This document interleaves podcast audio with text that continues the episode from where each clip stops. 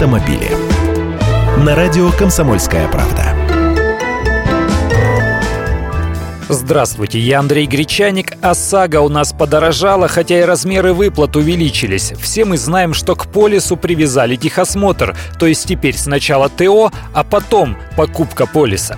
Теперь же процедуру оформления ОСАГО могут еще усложнить. Депутаты Воронежской областной думы предлагают ввести норму, согласно которой оформить полис автогражданки водитель сможет только в том случае, если предоставит квитанцию об уплате транспортного налога или покажет справку из ФНС об отсутствии долга по этому налогу. Авторы предложения поясняют, что поступления транспортного налога идут в казну регионов, и многие из них испытывают проблемы со сбором этого налога.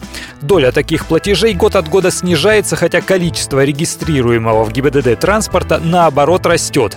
Принудительное взыскание недоимки по транспортному налогу сейчас возможно только через мировые суды. Это ведет к росту нагрузки на судей, налоговиков и судебных приставов. Потому депутаты предлагают обязать автомобилистов, оформляющих полис ОСАГО, отчитываться об уплате транспортного налога, ведь автогражданка у нас обязательная, все равно никуда не деться.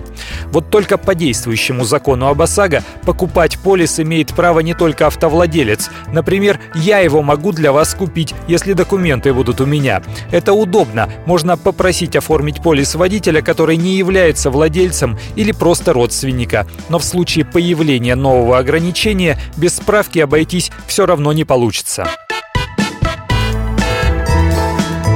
Автомобили.